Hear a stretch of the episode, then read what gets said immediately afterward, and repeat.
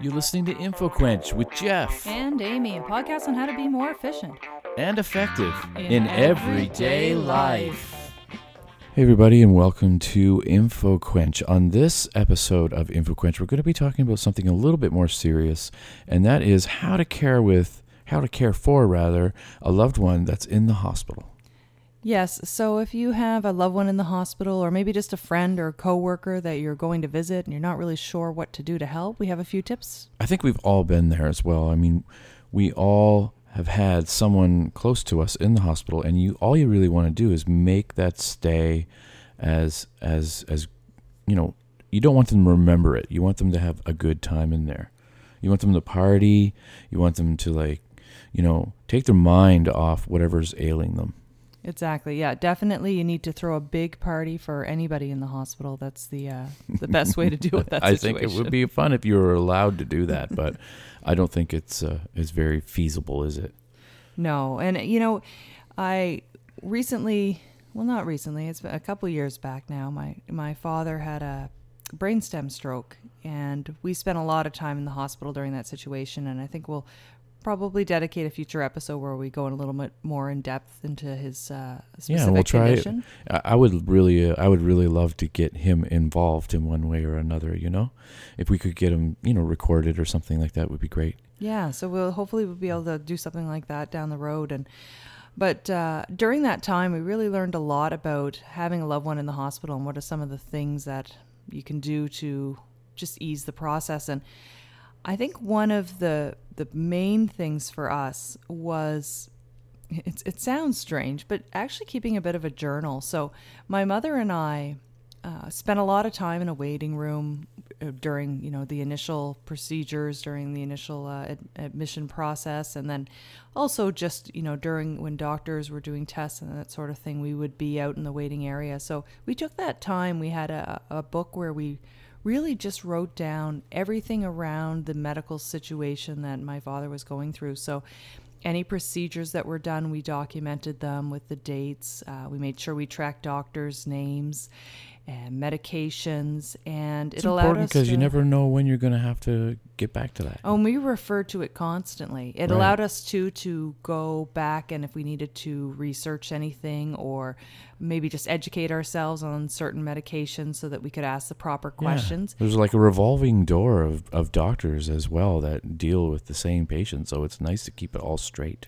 It gave us something to focus on while we were in the waiting room. You know, that's a difficult time frame when you're spending that time just wondering what's happening, you know, when your loved one is with the doctor. Gives you focus. It does. And it also, just having the information there, when you're in that level of emotional state, it's hard to remember the details. Right, exactly. So if you can get them down on paper while they're fresh and you refer to them later on, it's also a time where you can document any medical history or things that you think may be contributing to a condition or could have a possible implication that the doctor should be made aware of. So having a journal, I think, is a key tip that I would just like to... Another great thing about having the journal is... The patient can look back after the fact and see exactly what it is that was administered, what they went through, what kind of surgeries or whatever. And if they wanted to do some kind of like a book or something like that, they have all that information right at hand. That's right. I mean, I think that most of us are familiar in New Brunswick. We don't have an electronic record of our medical records that are readily available to us as patients. Right.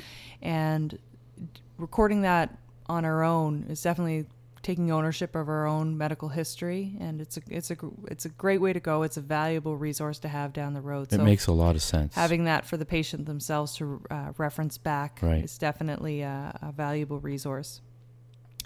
So another tip that I'd like to mention is just to pay attention, if you have a loved one, to what the nurses are doing in terms of care, and maybe ask questions about what you can do to help out. We all know that our medical system is overburdened. It's strained. One of the things that I realized in the amount of time I spent at my father's bedside is just watching the nurses and how hard they work. They have. They really do. They're on their feet the whole time. And it's hard work that they do. So if there's something extra care that you can do to help your loved one, it could be something as simple as, for instance, if you're watching a nurse swab their mouth with a mouth swab, just maybe asking a question. Exactly. Ask them how to do that, how you can help. So in between when they're giving care, that if you're there visiting, how you can help out your loved one. And also, ask questions around the monitoring devices so that you understand what you're looking at. Heart rate and blood pressure and stuff like that? Yeah, is that what you mean? So any of the digital monitoring equipment, feel free to ask the questions and they'll be, I've always found that they were always happy to explain it to me. And that way, if I saw something off, it's just an extra set of eyes and you can ask the question. I've always said you would have made a great doctor. Oh, thanks, Adam. But, really, we're having a loved one there, we're having that extra set of eyes, we're going to pay more attention than anybody. And like I said, we've got busy nurses, we've got busy medical staff. They do an amazing job, but anything that you can do to help keep yourself educated in the process is going to support your loved one. Alleviates the workload too for the nurses. We can't really do the doctor's stuff. We can't write, prescriptions and stuff. But can you imagine? There are limits. Just take 5 of these and call me in the morning. Another thing that we ran into is when you're in a moment of crisis and you have a loved one going through significant medical issues, you have friends and family who really want to be updated on what's happening, and that can be hard. It's hard to get the word out.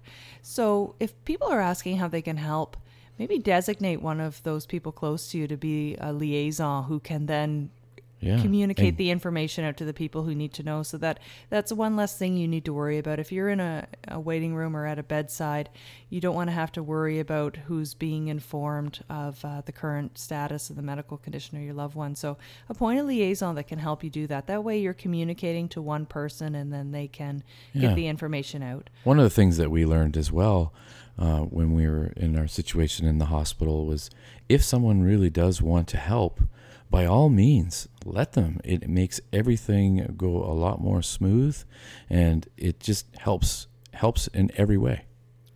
It does, and it gives that person a sense of purpose, and they truly do want to help out. So accept that help and let them ease the burden. One of the things that we did is we actually started a private Facebook group that was just for close family. So obviously, there are certain things that you would refrain from sharing on social media or electronically, but just to keep our close family updated on my father's medical situation, we created a closed group, and it was a great way just to, let his siblings know where things stood. Progress was at, and we could do a quick post and just give some general information, and again having actually. Jeff, you acted as really our liaison. Yes, I was a social media guru throughout all of that. Right, he took on just making sure everybody was kept informed. And last but not least, in terms of taking care of a loved one, make sure you take care of yourself. It is so easy to go hours without eating, not getting proper rest, feeling like you need to be, at the bedside around the clock. But it's if you end up sick yourself, it can compromise the patient. So take care of yourself, and then they always say it's super important to do. They say on an airplane, when the oxygen mask comes down, you need to put it on yourself first so you can save everybody else. Exactly. So make sure that you look after yourself during that situation. Yeah. So those are some things if you have a loved one in the hospital, but we'll also would like to talk about some tips around if you have maybe somebody who you're not quite as close to, but you're going to visit, or you've heard maybe a friend is in the hospital and you want to know. Or a coworker, no question. And it can be hard. I mean, it's hard to figure out what to buy. We're not big gift givers anyway. It's hard to figure out what people need in their lives, and it is. And in a hospital setting, it's even more difficult. There's a lot of restraints around flowers, what you can bring in. You can't bring flowers right now. Right. Well, and flowers because of allergies, things with scents. Right. Could be an issue. If you are fruit baskets are okay though. They can be, but even depending on the condition of the patient, they may have certain food restrictions. Right. They may not even be on solid food. So if you, you don't know for sure, you don't want to be bringing them food that they can't eat. They can just look at longingly and not be able to eat it. That would be horrible. So some of the things that you can do is, you can help out with some of the things that they're going to be paying for anyway when they're in the hospital. So you can often get gift cards for things like the cable services. So if they have a television set up by their bedside. Right. A lot of the hospitals will allow you to get a gift certificate that will help pay for the cable service, or if they have a telephone set up. Even sometimes they'll have gift cards that can be used in the gift shop for newspapers or food. Magazines. Yes. If you want to help out the loved ones of the patient, you can maybe help through a parking pass. Right. I know gas cards and... parking passes are invaluable to somebody who's spending a lot of time visiting a loved one in the hospital. So those are some ideas around really practical gifts. Also, one of the things that I learned is that nurses actually don't provide any nail care to patients in the hospital. I don't know if that's universal, but I know here in St. John, New Brunswick, they don't clip nails. So there are services that provide that. And of course, that's an important part of the care of the patient. So that would be another option for gift certificates. There's even some hairdressing shops that either visit the hospital or are located directly in the hospital. So hair care service could be another practical option for a gift certificate. If you're looking to actually bring in something, that you can tangible, that you can hand to the person. Socks and slippers are always great for hospital patients. Right. They have the socks that have the grippers on the bottom so that they're, onesies. So they don't slip. Onesies? Why not?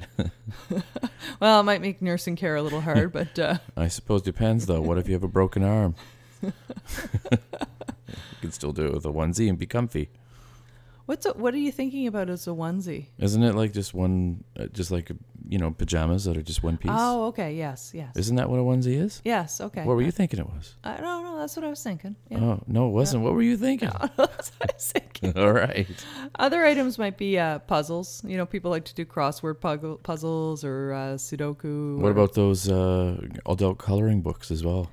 Yes, those are really popular. I actually, the first time I heard adult coloring books, I thought they were something much X-rated, more...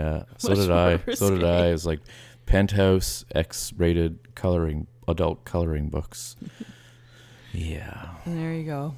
Lotion, we mentioned, but not scented lotion. Sometimes just a throw. If somebody has a favorite blanket or a throw from their home and you're able to bring that in, that can be a comforting thing for them.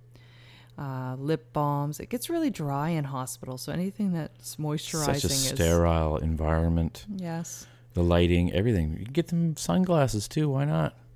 Get those, wear their sunglasses instead of looking up at those fluorescent lights. Yeah, it's a great idea. Yeah, I thought so.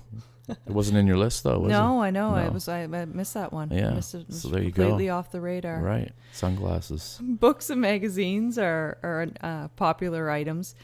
But again, be conscious. Sometimes patients have reading difficulties. They can have issues that are affecting their vision or concentration.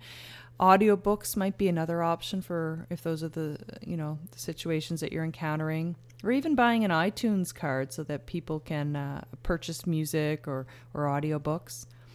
An extra long charger for their phone. So if they do have a cell phone in, sometimes the plug in the hospital may be located a little further away from the bed. So if you are able to get your hands on an extra long charger that they can make use of, it might be a little bit more of an expense, but I know it would be something that would be really welcome. You can find them on Wish for like $2. Oh, Wish.com. Do you want to give a little Wish.com plug? Because Jeff is... most probably know about Wish, but it's a knockoff Chinese place where you can get online. You can get cheap products, and most of the time they're not so great. Some of the time they're pretty cool, and that's what I get to say about Wish. Well, you recently got pens from Wish. Yeah, two of which leaked, and then I sent them an email and say, "Hey, two of these pens leaked," and then they sent my money back. Well, there you go. So you get a full refund. But and I got to keep the pens. They didn't ask for the pens back, and I didn't offer them. Well, so they ain't getting them. How many pens were there altogether? 9. Well, there you go. So you still had 7 working pens that are essentially free. I know. It's pretty good. I think that that's a win. I actually wanted to originally just say, hey, just send me 9 pens again. No big deal. You don't have to give me my money back. But then I was like, you know, 2 that don't work, I'll go for that. Why not? So Wish.com may be a good source for an extra long phone charger or some leaky pens if you're in the market. Back to the serious talk. All right. So other things to keep in mind when you're visiting. If it's flu season or really just any time, just make sure you're washing your hands. If it is flu season, they'll often have Purell. Purell. Well, they'll have some hand sanitizers. They'll have masks and gloves. If they're out there for you to use, if you feel like you have any cold symptoms, just do your patients a favor and either stay away. But if you, of course, under certain circumstances, you don't even want to go to the hospital. Exactly. So if you're going through pneumonia or flu or anything highly contagious, stay away. Sometimes that's the best thing you can do. You could always send a card in with somebody else to let them know that. Make sure you wash the card before you send it, though. That's right. So there's no germs in it. Yeah, maybe put it in a Ziploc bag. Wear gloves. Anyway. And some other tips while you're visiting. You don't overextend your stay. I guess that goes for any kind of visit, doesn't it? People get pretty exhausted pretty quickly. They do. Well, particularly when they're in the hospital. They say 20 minutes on, and really I am watching a lot of people come and go when I was in the hospital with my dad. 20 minutes is probably a good average. I think people get a little mentally exhausted. Sometimes people just don't want you to leave as well, Well, and I guess one of the things when you do leave is maybe let them know when you'll be coming back for another visit, so that if they're in a long-term stay situation, it gives them something to look forward to. No question. So, let them know. And if you're able to check in before you come and visit, do that. So if you're able to check in with the patient, depending on their condition, by sending a text message or checking in with a loved one, just make sure that it is a good time to visit. Sometimes they have tests set up. They may be gone when you go to visit them. So checking in may be helpful, and just make sure that they are up for company. And if you are visiting and say a doctor pops in or a nurse pops in to do some care, make sure that you just excuse yourself and step out into the hallway to make sure that they get the privacy that they need during that time. And I'm sure they understand, and a good time to go grab yourself a coffee or something and then come back. Another thing too, though, is sometimes it's really good for you as a family member to keep the patient informed of things that perhaps they don't know, like that the doctors and the nurses perhaps didn't tell them, that they talk to you about, and that they have every right to know, about future surgeries or whatever. Like, you can be that person to keep them informed, and that would, in turn, I think that would make them a lot more comfortable to know than not know. I guess that would be more if it's a family member. Right, as a family member. You don't want to do it as a stranger. Right. That would be cool, though, go into somebody else, just as a stranger, go to somebody else's, bedside and just start telling them things. Oh, God. What a bad practical joke that would be. You've been punked. Anyway. No, definitely. By all means, if it's somebody who's close to you, and the doctor or nurse comes in, and obviously if they're close to you, you're probably want to keep yourself informed so you can keep the patient informed. But if you're just visiting a friend or a coworker, be sure to excuse yourself and give them the privacy that they need. Thanks for clearing that up. That could get awkward. Now everybody has the proper information, which is good. I need to know my office mates the date of their next surgery. Something else I noticed in the hospital, there aren't a lot of clocks around that are within view of the patient.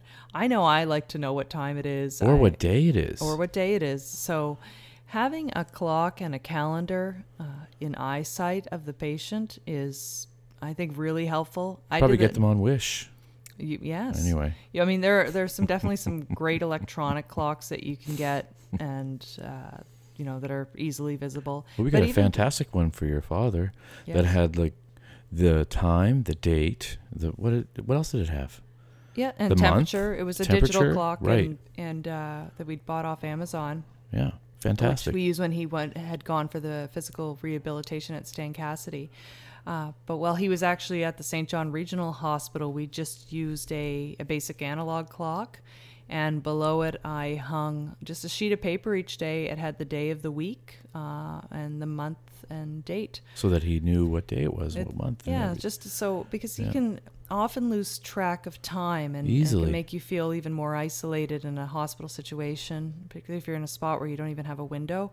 Not having a sense of what time it is can be disorienting. So if you do have somebody in the hospital, just have a look to see if they have a clock in eyesight, and if a calendar can be helpful. Just or so a radio. Time. A radio is super important as well. Yeah, so a radio is something that we used when my father was in the hospital before he was able to make use of a television, and listening just to CBC to keep up on current events.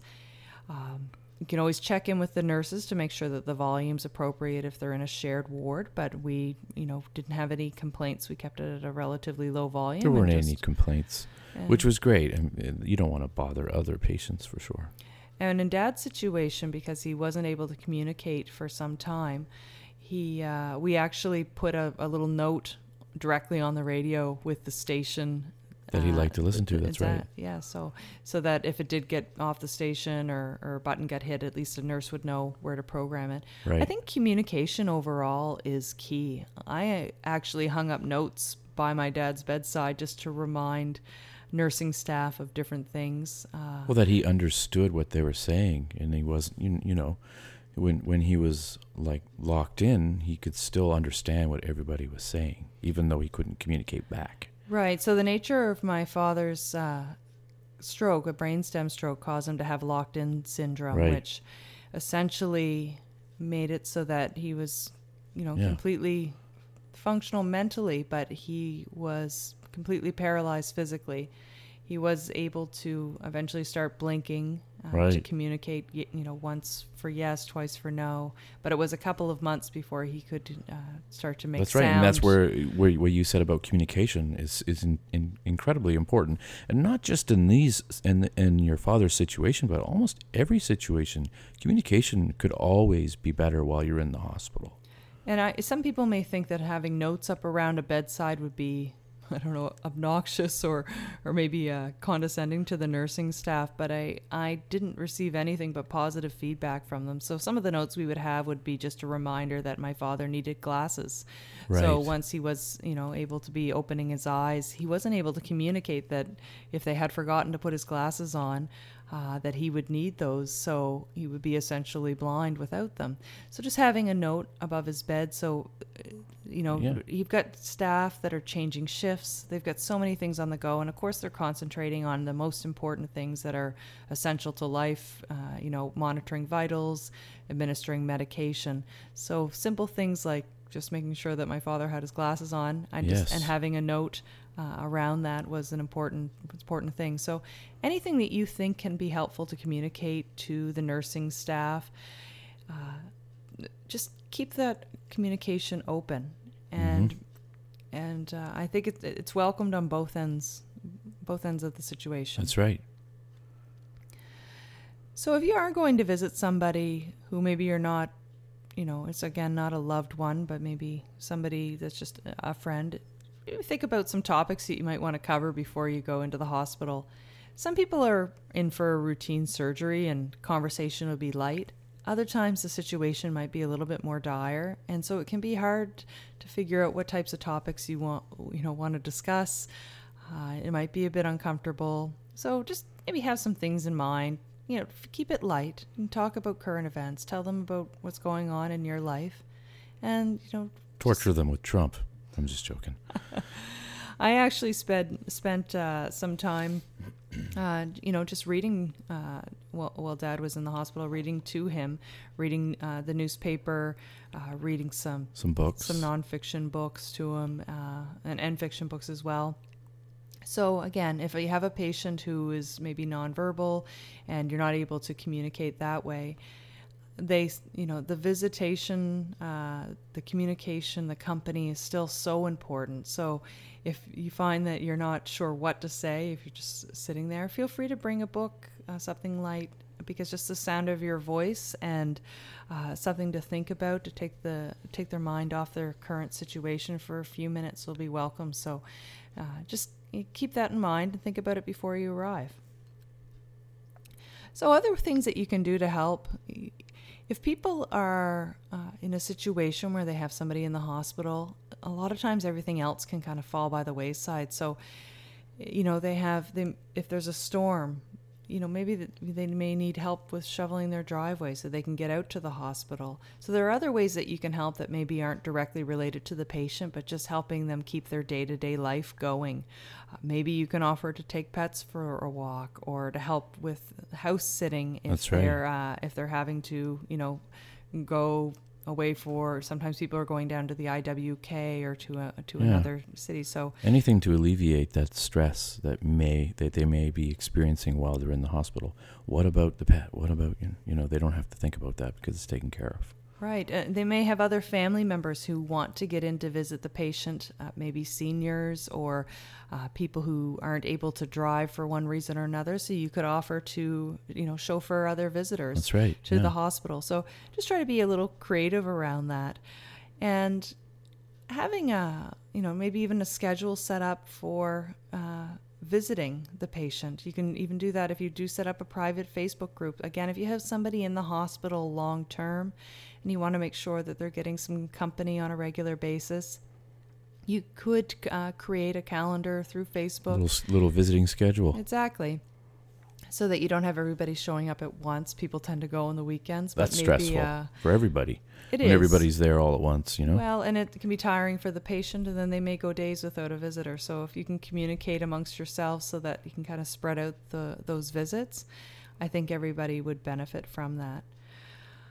I guess the last item that I wanted to mention is just when you are bringing things into the hospital, be, I guess, mindful of the fact that space is so limited for nursing staff and doctors to do their work. So if you are bringing in gifts, try to, you know, keep them small or things that don't take up the horizontal surfaces, because you'll see that they have a lot of care items that they just need to have readily available to actually for the patient. So space is definitely at a premium. And if you leave the piano at home. Yes. They don't need a piano while they're in the hospital. Again, you know, keyboard's okay. Trumpet, why not? You know. Anyway. You're struggling for the light jokes on this one. Well, you know, that's my job. It's a hard topic. It's one that, you know, we've covered a lot of light topics, a lot of light tips, and I felt this is an important one because we all encounter it, and we just feel a little helpless sometimes about what we can do to help somebody. No, I absolutely agree. The better that we can plan for someone's care while they're in the hospital, the better that they're going to feel, the better that you are going to feel. And, you know, you don't need any added stress whatsoever. So hopefully something that you heard during this episode will be helpful. And wish.com. No, it's true. I'm joking. If you remember nothing else, wish.com. And we'll look forward to our next episode where we're going to get into a lighter topic. Yeah, and we will leave that a secret. Bye-bye. Thanks for listening, everybody. Thanks so much for listening. And be sure to visit us at InfoQuench.com to subscribe and find out about future episodes. You can also check out InfoQuench on Facebook, Twitter, and Instagram. Till next time, friends.